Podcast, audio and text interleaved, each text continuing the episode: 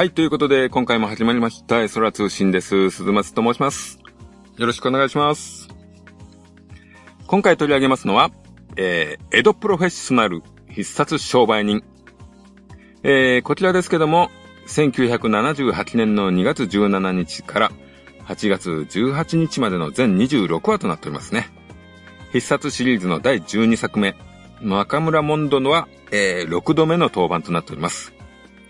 まあ、今回はですね、江戸プロフェッショナルという冠がね、特別についております。まあ、設定としましてはですね、まあ、新使用記人の解散劇の後にですね、江戸に残っている中村モンドと小八は、まあ、持て余すかのように過ごしておりましたかね。そんなある日、小八はすでにね、顔見知りである、お生と真治というね、二人組がですね、兄の仇と襲ってきた男をですね、帰り討ちに、とばかりにですね、こう、仕置きにかけると。まあ、そういう現場に出くわしてしまうんですね。まあ、そしてこう、とある事件をきっかけにですね、商売人グループとなって人の恨みを晴らしていくというところですかね。うん。まあ、今回はですね、元締めはいない設定ですね。まあ、それぞれがこう関わった人物から仕事量を受け取って、ええー、まあ、仕事していくという形ですね。はい。えー、では登場人物の、えー、紹介からいきましょうか。えー、中村モンド、演じるは藤田誠さん。まあ、殺し技ですね。いつも通りの刀です。ただしですね、今回はこう、複数の相手にですね、大きな立ち回りをすることがありますね。まあ、ご存知中村モンドなんですけども、えー、表の仕事はですね、特に設定の変更はないかと思いますね。相変わらずのヒルアンド。えー、ただしですね、中村家に大きな変化がありまして、律が解任します。二次してしまうんですね。もう種なしかぼちゃとは呼ばせない状態になります。まあ、このことがですね、日常とかですね、表の仕事にね、いろいろと影響することになりまして、この辺がストーリーにね、ちょっと絡んできますと。そういうところが新しいところですね。えー、続きまして、おせい。演じるは草笛光子さんですね。えー、必殺シリーズはこれ3作目ですかね。えー、殺し技の方なんですけども、刃を仕込んだセンスで喉を切ると。まあ普通の刀のようにね、して切ることもありますね。もうね、なかなかね、草笛さんの動きはですね、キレがあります。すごいかっこいいですね。えー、表の仕事の方は踊りの師匠ですね。まあ、自分であの、宴会の会場みたいなところで芸をね、披露することもありますと。えー、梅宮さん演じるですね、真治とは、元夫婦で、夫婦なんですけども、過去に誤ってですね、標的と別の人間をこう、仕置きしてしまったことがありまして、それを機に、こう、離縁して、表家業をやってまして、お前は裏家業の方は足を洗ってたんですが、マーモンド小八と出会いね、またこの世界に舞い戻ると。そういう展開ですね。まあ、このおせいさんなんですけども、この今回の商売人の13話でですね、シリーズ5作目、必殺必中仕事や家業のおせいさんと同一人物ということがね、わかるんですね。私ね、これ初めて商売人を見たときは、仕事屋をね、まだ見てなかったんですよ。でね、あの、仕事屋を見た後に商売人を見るとですね、あのお生産と思えてですね、まあ、ちょっといいんですよね。まあ安心感というか信頼感というか、まああの辛い経験をしてきたお生産だなと思うとね、やっぱりちょっとね、愛情がね、ありますよね、見る側にね。なんでね、これ先にね、仕事屋を見ることをこうお勧めしておきますと。はい。えー、続きまして、シンジ。演じるは梅宮達夫さん。まあね、みんなにもこう、シンさんと呼ばれてますね。えー、殺し技なんですけども、髪結いに用いる串をですね、こう首筋に刺すと。まあ必殺ではこう、王道系のね、えー、刺す感じなんですけども、まあ初期はですね、あの串のね、刃の方、こちらをですね、刺してましたと。まあ自分としてもですね、こっちの方が好きだったんですけども、なんか、ほんと最初の方だけでやめちゃいましたね。なんか首筋にですね、串がこういっぱい刺さる、てんてんてんてんてんって刺さる感じがね、面白かったんですけどもね、やめちゃいましたね。うん、で、この表の仕事なんですけども、箱屋という商売です、ですね。なんか今のね、今はこんな名前の仕事はないと思うんですけども、まあ芸妓さんとかについて三味線を運んだりとか、こう、なんですかね、付き人みたいなもんでしょうか。まあ、それとは別に、まあ、髪結もやってますね。えー、この新さんはですね。はい。えー、まあ、これ、先ほども言いましたですけども、おせいさんの旦那と。まあ、男らしくてですね、こう、無駄口を叩かないという感じですか。まあ、かといってこう、無口ではないんですね。いい感じで気が利いて、気さくなというかね、気づくというか。まあ、粋な役ですね。もういい男でこれモテモテなんですよ。まあ、これを見てるとですね、こうなんか、梅宮さんもですね、モテたんだろうなっていう、そういう雰囲気がね、おにじみ出てる気がします。でね、これ、シンさんこれ途中からですね、仕置きの時にね、黒い忍者みたいな格好したりですね、あとね、水中で戦ったり、だとか、灯台にね、こう登ったりだとか、まあまあアクションやっちゃうんですよね。まあそのアクションがね、ちょっとね、あの、ちょっとあれな感じはするんですけどね。まあいいですか。よしとしましょうか。はい。まあ、たっちゃんはですね、ほんと渋い人ですね。はい。え、続きまして、小八。演じるは日野翔平さん。まあ、表のね、あれ、仕事はですね、江蔵市屋から即力屋というね、マッサージ業にね、変わってますね。まあ、裏の場合は相変わらずこう、引き続き密偵役というか、そういう感じですね。まあ、今回あの、忍ばずの池のね、灯台に住み着いてるんですね。で、そこがまたあの、商売人の作戦室みたいな感じで使われますね。まあ、翔ちゃんは、相変わらずの翔ちゃんという感じですね。うん。楽しい人です。えー、続きまして、周英に、周英さん。演じるは、鮎川泉さんですね。鮎川泉さんはついにレギュラーを獲得したと。まあ、ずっとね、ゲストでね、出てはね、まあ、いい女役で出てたんですけども、今回初のレギュラーですか。アマさんですね。まあ、こう、いつもね、子供を引き連れておりまして、恵まれない子に、ご奉仕をと言ってですね、募金を募っております。まあ、小八にたかってですね、あの、募金を巻き上げようとしますね。まあ、この辺がコメディ的な関係で、もうずっとね、通して、作品通してそういう関係なんですけども。まあ序盤はですね、小八に口説かれたりね、するのを交わしてたんですけども、もう終盤にはですね、周英さんの方から小八をね、誘うようになったりね、こう変わっていくんですよね、関係が。で、最終回思わぬ正体が明かされますと。えー、そんなとこですかね、登場人物、主な。あと、まあ、セントリスとかね。あとは、なんでしょうね。モントの上司とかは、まあ、おりますが。まあ、とりあえずこんなところでいいでしょうか。はい。えー、まあ、今回のね、見どころなんですけども、やはりですね、江戸プロフェッショナルという冠がつき、つきまして、はい。そしてですね、番宣ポスターの方にも書かれてたんですが、大人の必殺をお見せしますと。まあ、ここにね、重点を置かれて制作されているというところでしょうか。うん。まあ、今回あの、まずあの、当初はですね、モンド小八と、おせいしんさんというね、グループに分かれてですね。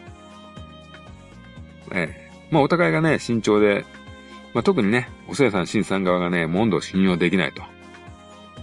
まあというのもですね、モンドはあのね、嫁の解任がありまして子供ができるんで、お金が必要であったり、もう手柄をね、立てなければならないということがね、ほんと多々ありまして、表の仕事と裏の仕事をこう、ふらふらしちゃうんですね。これどっちの仕事にすべきか的なね。まあ、それでかね、なんかね、こそこそやってる感じがあってですね。お精神さんにはちょっとね、ちょっと嫌な感じなんですよ。うん。またね、新さん的にはですね、あの、殺し屋が子供作ろうなんていうね、考えがもう本当納得がいかないと。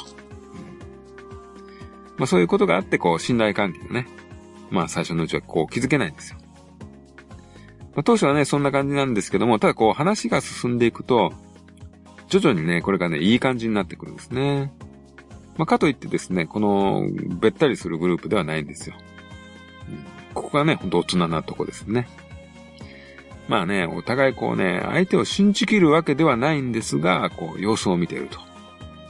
なんかね、こう、楽しんでる空気をね、感じられるんですよ、その感じを。ね、まあ、大人の対応というか、大人の余裕があるんですよね。うん。またですね、このお生と真治がですね、この作品内でこう、出しゃばらないんですよ。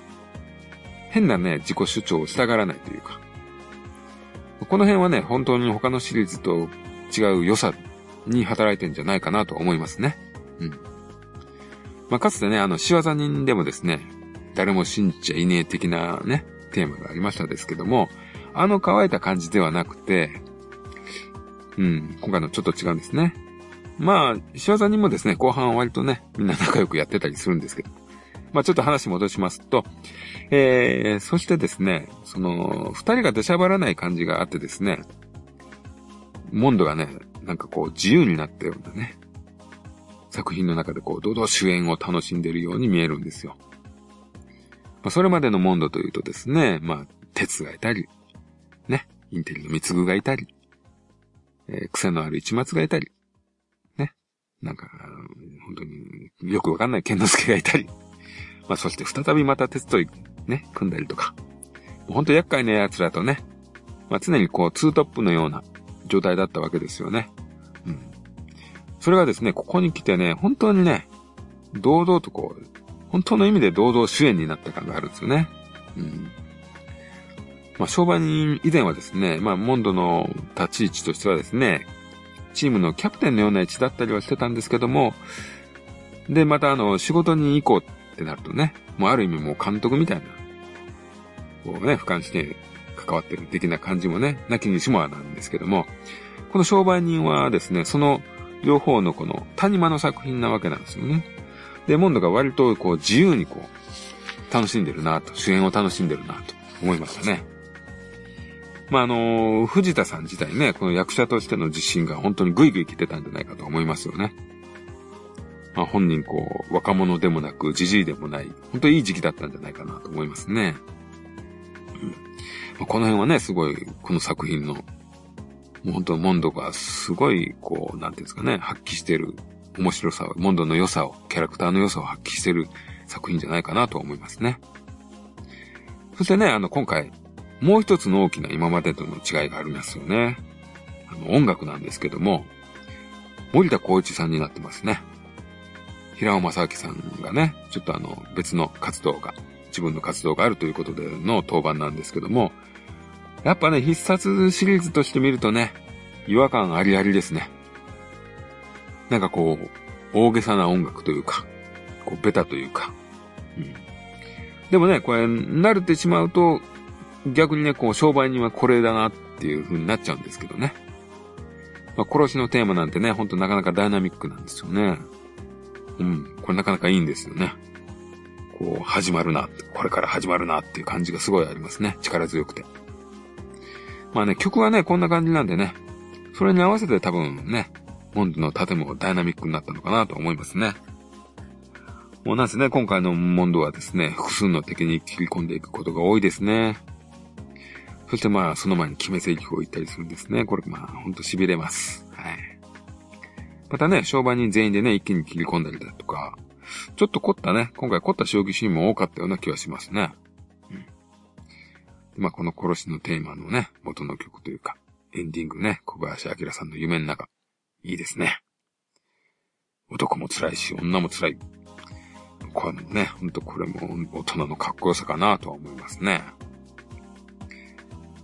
うん。で、まあね、今回ね、ちょっとね、あの、今回というかね、この辺からなんですけども、ちょっと残念なのは、本当にね、あの、悪役にね、大物っていうか、癖のある俳優がね、あんまり出なくなってきたところがありますよね。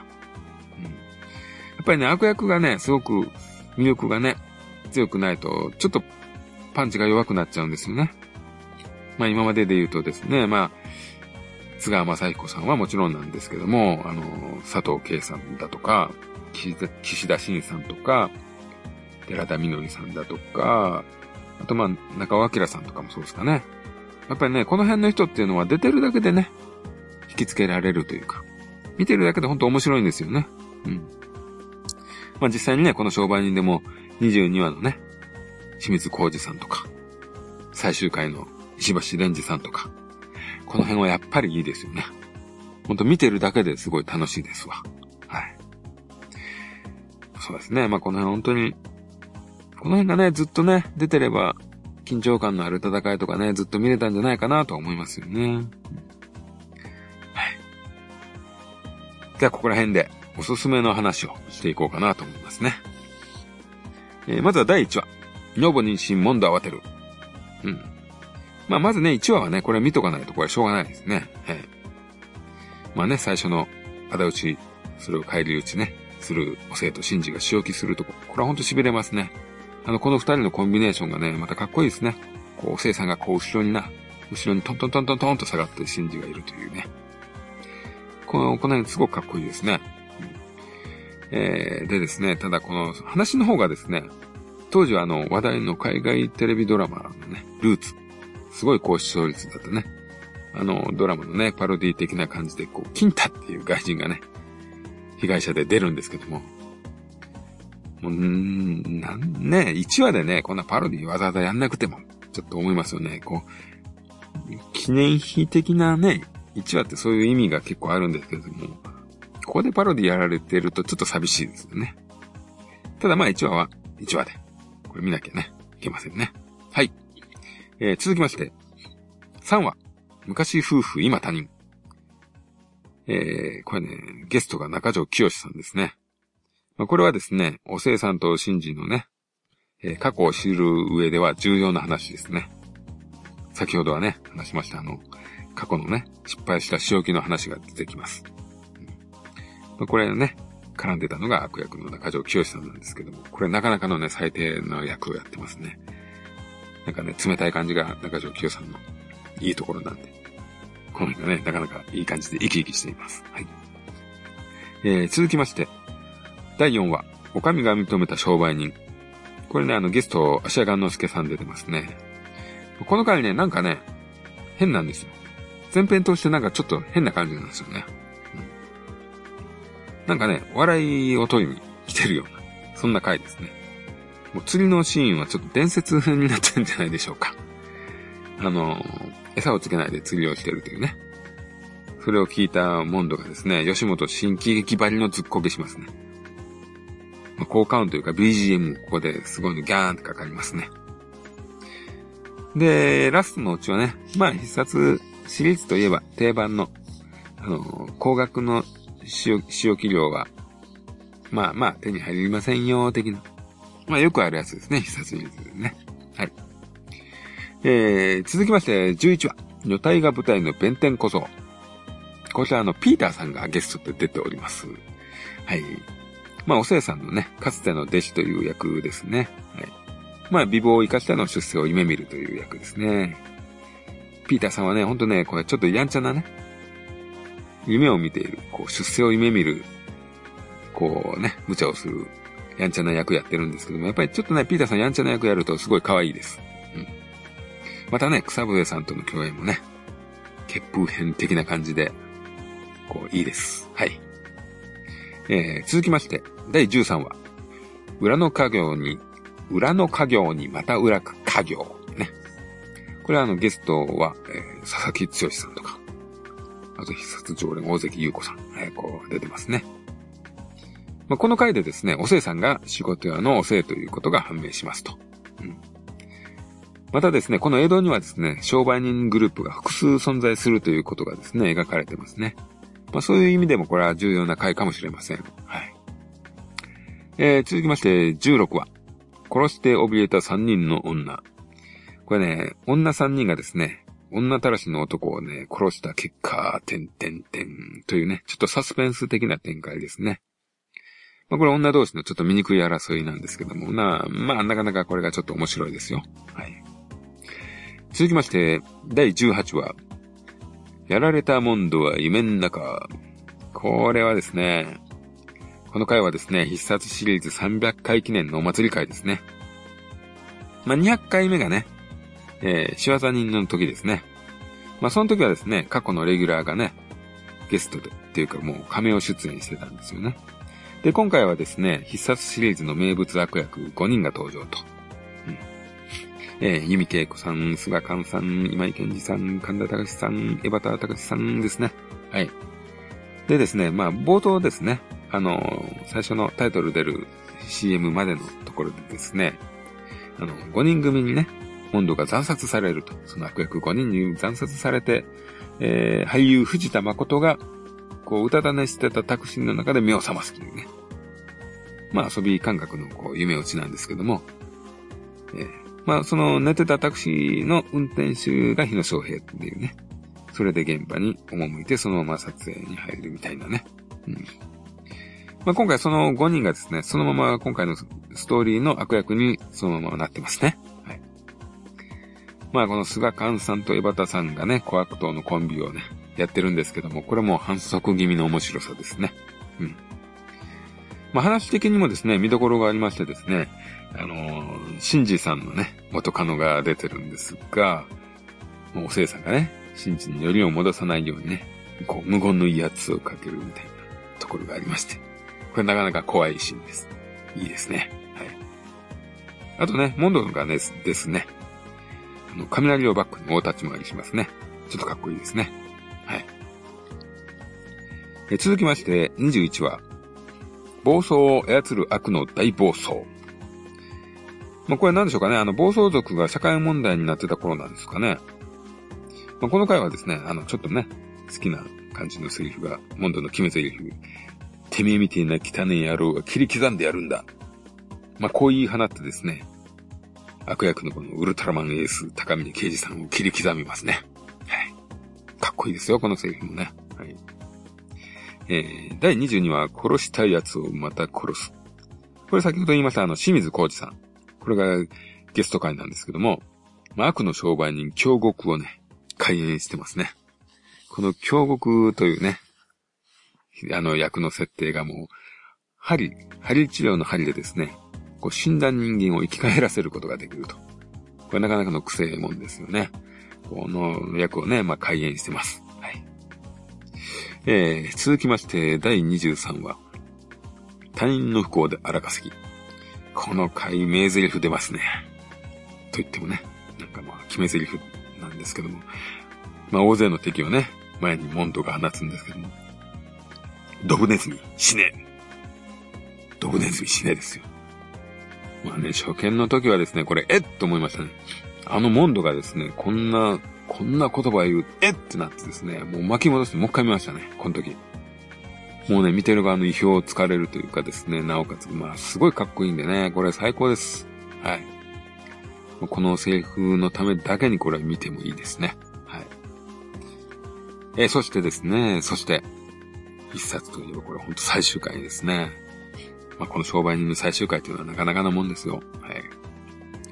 第26話、毒牙に噛まれた商売人。はいまあ、この回はね、あの、ね、この石橋蓮司さんがね、出てますね。あとあの、桜井博子さん、藤明子隊員、桜井博子さんも出てます。はい。まあ、今回のこの話なんで、最終回なんですけども、まあ、あるね、商売人が偉い、こう、お偉い奉行さんを殺したってことでですね、町方が犯人を挙げるためにね、総動員で動き始めるんですよ。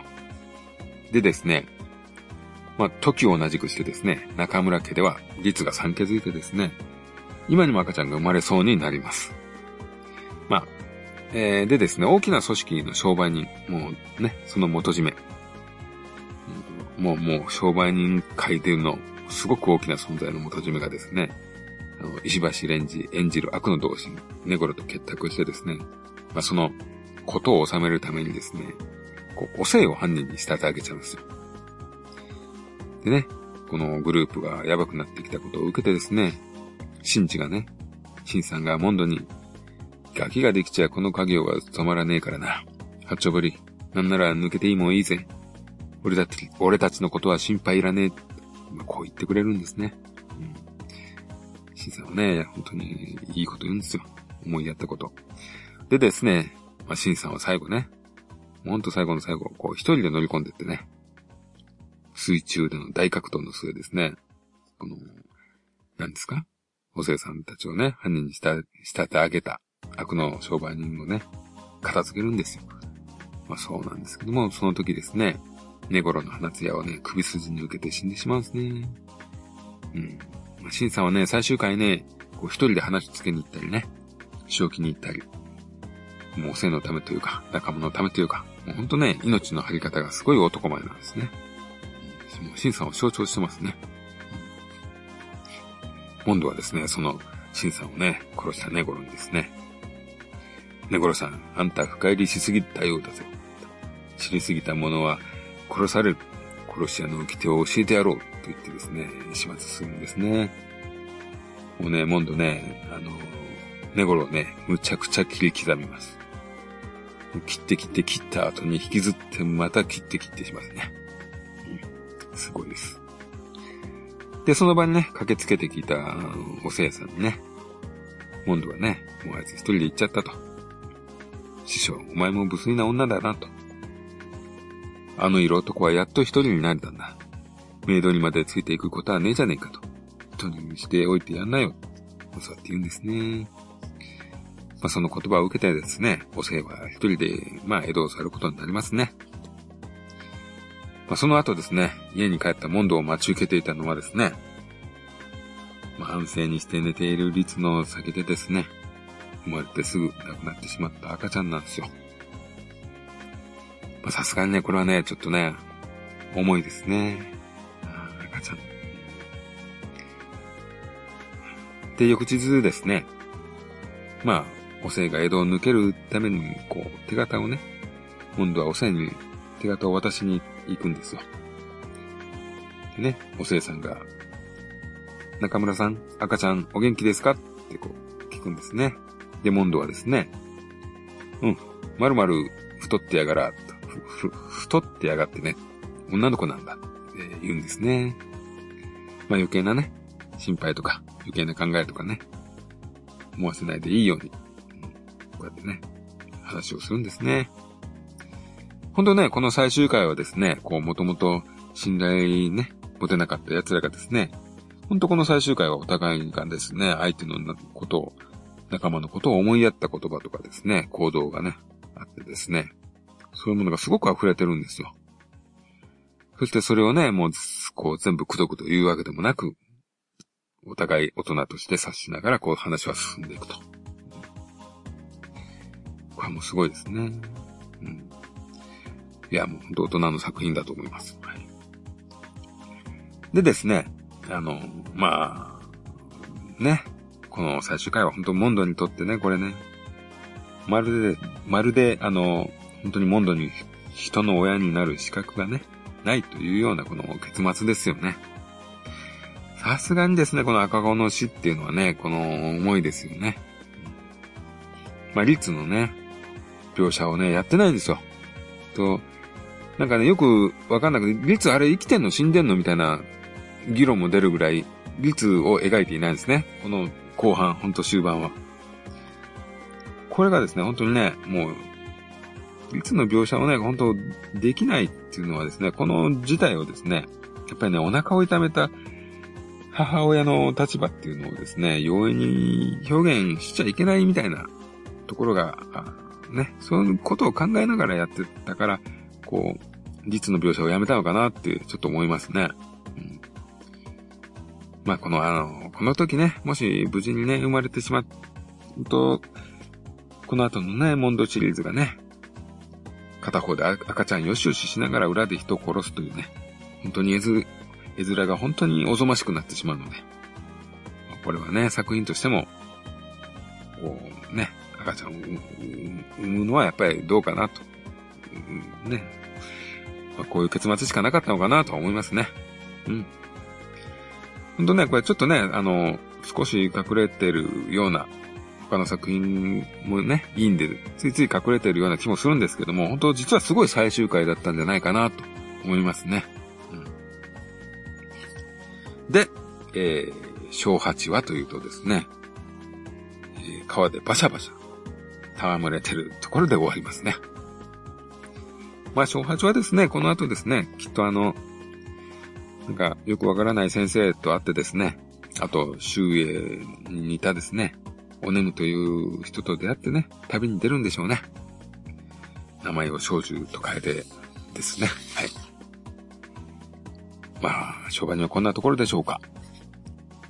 まあ、商売にはね、なんかこう、特にすごいエピソードとか、そういうのはね、なかなか難しい、なかなかないかもしれないですけども、あの、本当この、この仕事人と新使用機人っていうね、この間に一致してて行為。かといってこうね、本当にただ控えめというだけでもなく、音楽がね、本当に変わってたりとか、そういうね、違和感を楽しめる作品だなとは思いますね。うん。なんでね、まああんまりこう、期待して見るのもあれかもしれないし、まあ、ちょっと流し見してると結構面白いぞ、みたいな。そういう作品の気もしますね。こんなところですかね、感想は。はい。えー、今回は、江戸プロフェッショナル必殺商売人でした。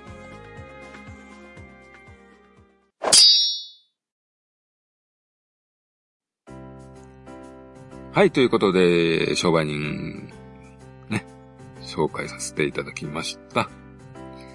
まあ、現在ね、あのー、その後の、からくりに富岳百景、こちらね、TVK 放送してますんで、見てます。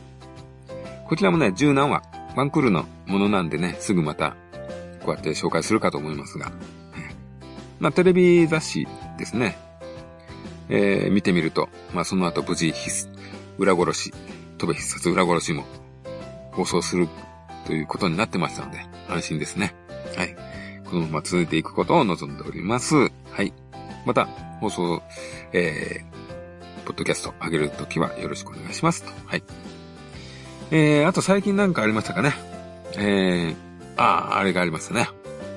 えー、プリキュアオールスターズというかですね、あの、ハグッとプリキュアね、今テレビでやってますけども、ここ2週あの、オールスターズ状態でしたね。うん。テレビでこれやるんだっていうね、なかなかすごい話でしたね。うん。まあ、あんだけいるとですね、本当に全然喋らないキャラとか、それはもちろん当然ね、いますけども、やっぱり、自分のね、気に入ってるキャラとかがね、動いてるの見たりとか、あ、このキャラもちゃんと乗っけてくれてる。ちゃんと、今回あのね、あの、変身しない話に関わってた変身しない人たちも描かれてたりとか。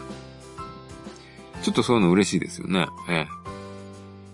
まあ私はですね、あの、自分ね、娘がいる立場なんでね、あの、もうちょっとね、あの、普通に萌えとかじゃなくて、もうね、特にね、あの、ピーチ。フレッシュのキュアピーチとですね、プリンセスプリキュアのですね、フローラ。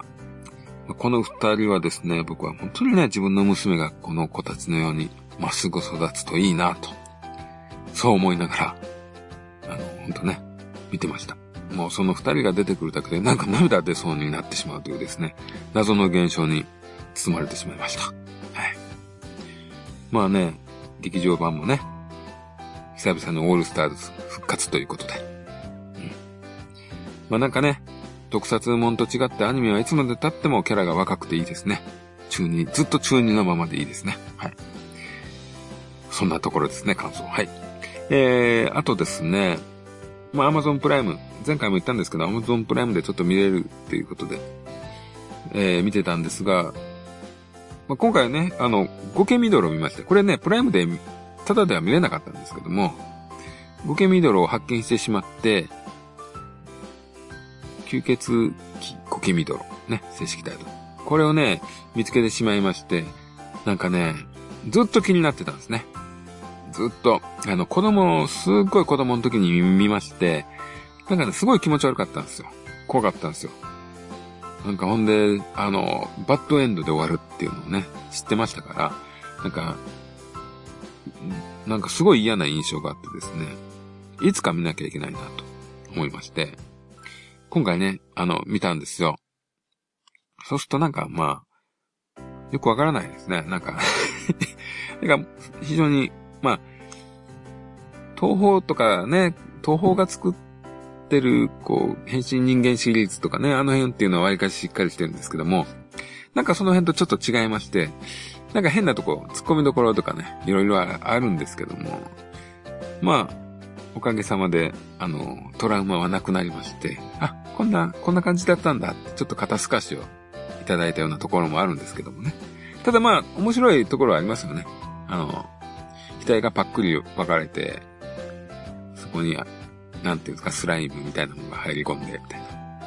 確かにね、絵的にはね、怖い、気持ち悪いところがありますね。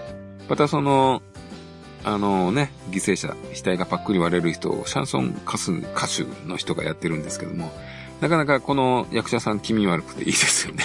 はい。うん。まあ、なんかね、ボディスナッチャーみたいな話ですね。ストーリーはね。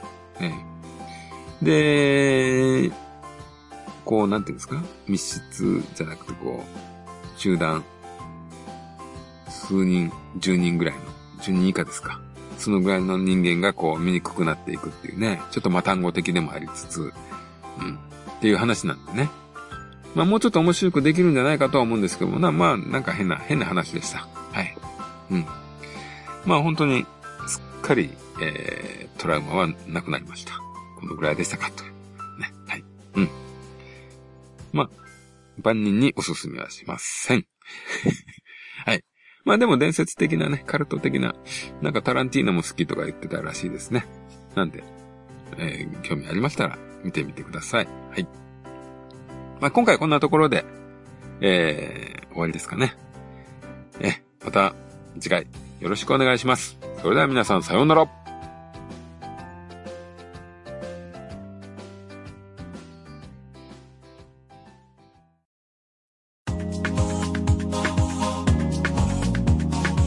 空通信ではお便りをお待ちしております。